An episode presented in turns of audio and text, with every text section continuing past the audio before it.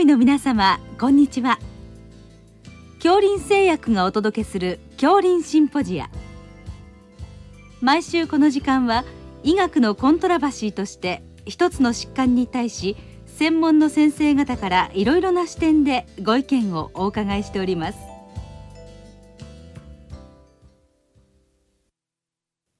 シリーズ尿酸値を見るの3回目。腸管からの排泄とその意義と題して東京薬科大学病態生理学教室教授市田公義さんにお話しいただきます聞き手は慶應義塾大学名誉教授斉藤育夫さんですえー、今日は腸管からの、まあ、排泄ということで、まあ、尿酸の排泄についてお伺いいたします。えー、まあ今日のお話は、まあ、尿酸の排泄の問題。それから、えー、まあその点から、まあ、今まで行われた、まあ、痛風の、まあ、病形の少し、まあ、分類が変わるんじゃないかっていうような話。そういった点でまた、まあ、そこで関わってくる ABCG2 という遺伝子でしょうか？これの関わりなどについてお伺いいたします。よろしくお願いいたします、はい、よろしくお願いします、えー、まず少し教科書的になりますけど尿酸の排泄についてお話しください。はい、えーと、尿酸の排泄はあの腎臓と腸管からあの主に排泄されてます。で腎臓から排泄されるのが、まあ、大体、まあ、食事の量にもよって変わるんですけど大体 500mg ぐらいあの1日あたりですね、まあ、ですから3分の2ちょっとが、まあ、腎臓から排泄される。で3分の1ぐらい、まあ、大体 200mg ぐらいが腸管から排泄されるというふうにあの言われてます。まあ、それ以外、まあ、汗とかいろんなのからも排泄されるんですけど、まあ、そちらの方はまああの非常にわずかですので、まあ、ほとんどが腎臓とあの腸管からの排泄ということになります。はいあのまあ、腎臓から排泄される分は、まあ、尿中の尿酸を測定することで、まあ、分かるわけですね。はい、腸管の場合はこれはどうなんでしょうか？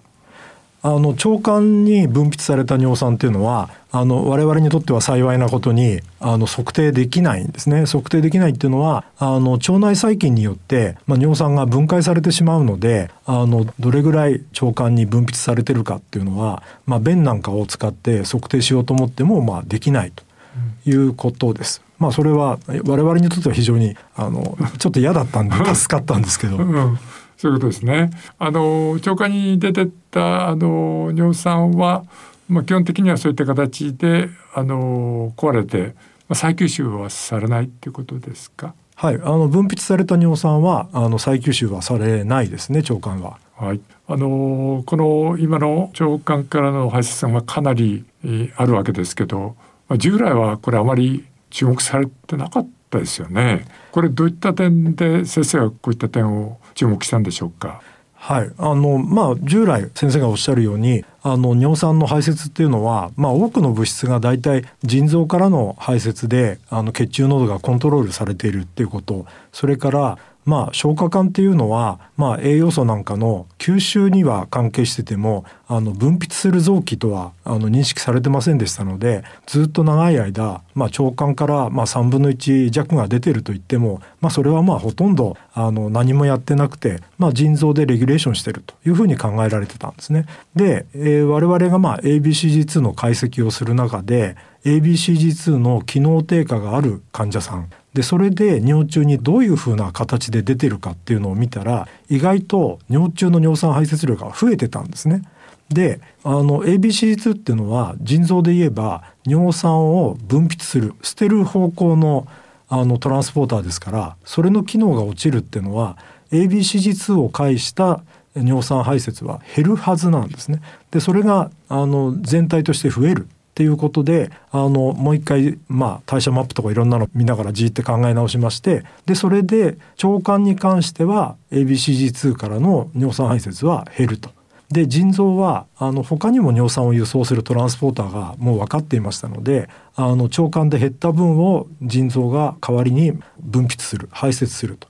まあ、そういうふうなメカニズムを考えれば説明できるっていうことで、まあ、腎外排泄低下型っていうことで、まあ、あの最初提唱したということになります。はい、えー、今のあのお話ですと、まあ、従来この痛風患者さんの場合酸性過剰か排泄低下って言ってたんじゃないかなと思うんですけどその辺が少し変わってくるってことですかね。そうですねあのもともと尿酸腎臓からの尿酸排泄が多いものを酸性過剰型って言ってたんですけどそれはあの、まあ、プリン代謝で尿酸になる量を測定してたわけじゃなくて尿中に尿酸がどれぐらい出てるかを見て毎日毎日大量にあの分泌されるのであこれはたくさん作ってるに違いないっていうことで命名されてたんですね。で、まあ、我々の研究から、まあ、人外排泄低下型っていうのがまあ、実際には多いだろうっていうことになりましたので今まで酸性過剰型って呼ばれてたのは腎負荷型で腎負荷型の中にまあ、列種内反なんかで、まあ、実際本当に酸性過剰型ってありますので、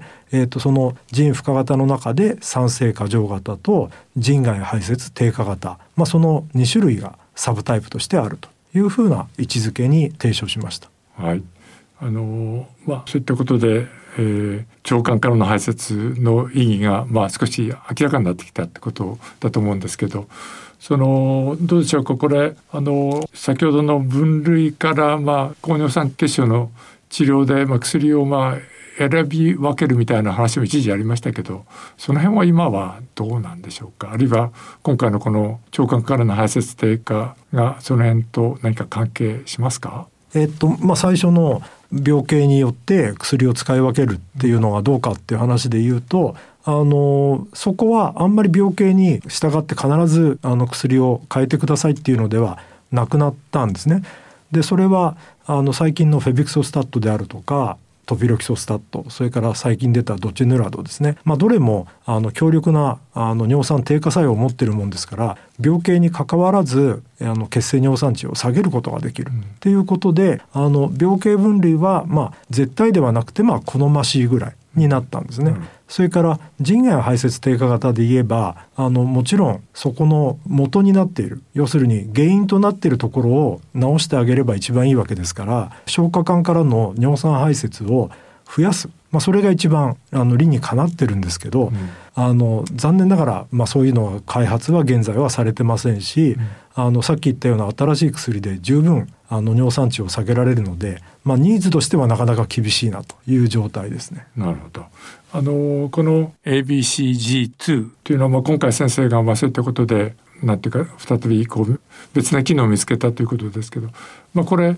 あの別な領域では有名な遺伝子ということなんでしょうか？はい、もともと ABCG2 はあの BCRP って呼ばれてましてあの乳がん耐性遺伝子ですねあの乳がんの耐性の、まあ、細胞で、まあ、そこからあの何が原因だっていうのの調べてる時に、まあ、BCRP として、まあ、あのクローニングされてきた遺伝子なんですね。ですから長い間あのがん領域で非常にこう研究されていた分子になります。なるほど。まあそういうことであの乳がんの薬に対しての抵抗性を増すということですか？はい、あの例えば乳がんの細胞を、まあ、耐性があると、まあ、そうすると、まあ、よく調べてみたら ABCG2 が発現しててあの抗がん剤を、まあ、せっせせっせと細胞の外にこう出してしまう、うん、でそれによってあの耐性を獲得してたと。という形になります。なるほど。ということで、まあ、あのそちらの領域では、まあ、皆さん注目してたわけですけど、まあ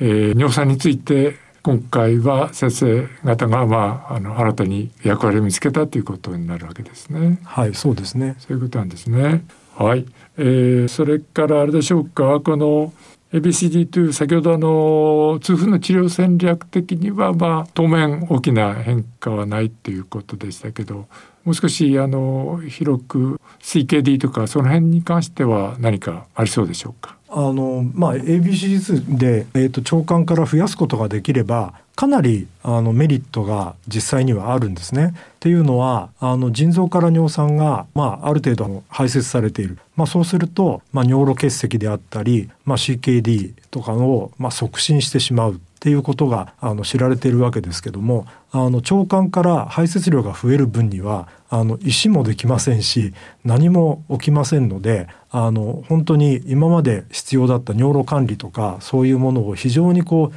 あの緩めることができるっていう意味では非常にこうメリットがあると思っています。はい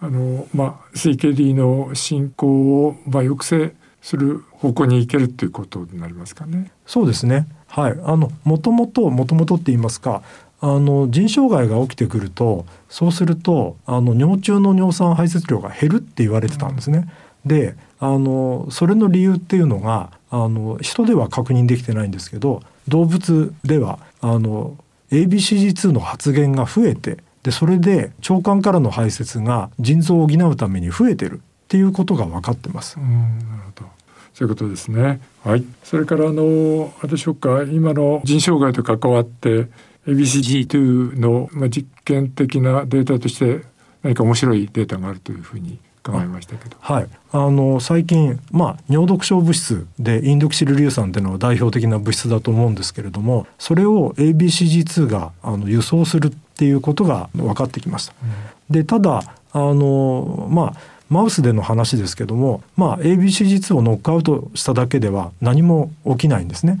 あの生存曲線見てもワイルドと同じように普通に、あの生きていくんです。ところがあの腎障害を付加した時そうするとまあワイルドは、まあ、ちょっとあの生存曲線が落ちるんですけども ABCD2 のノックアウトマウスはあのダイナミックに生存曲線がやはり落ちていくんですね。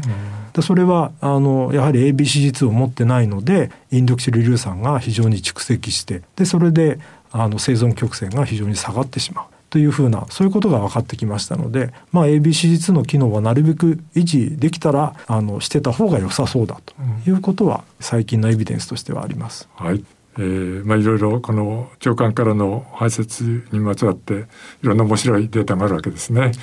どうもありがとうございました。はい、どうもありがとうございました。シリーズ尿酸値を見るの3回目腸管からの排泄とその意義と題して東京薬科大学病態生理学教室教授市田公義さんにお話しいただきました。聞き手は、慶應義塾大学名誉教授、斉藤育夫さんでした。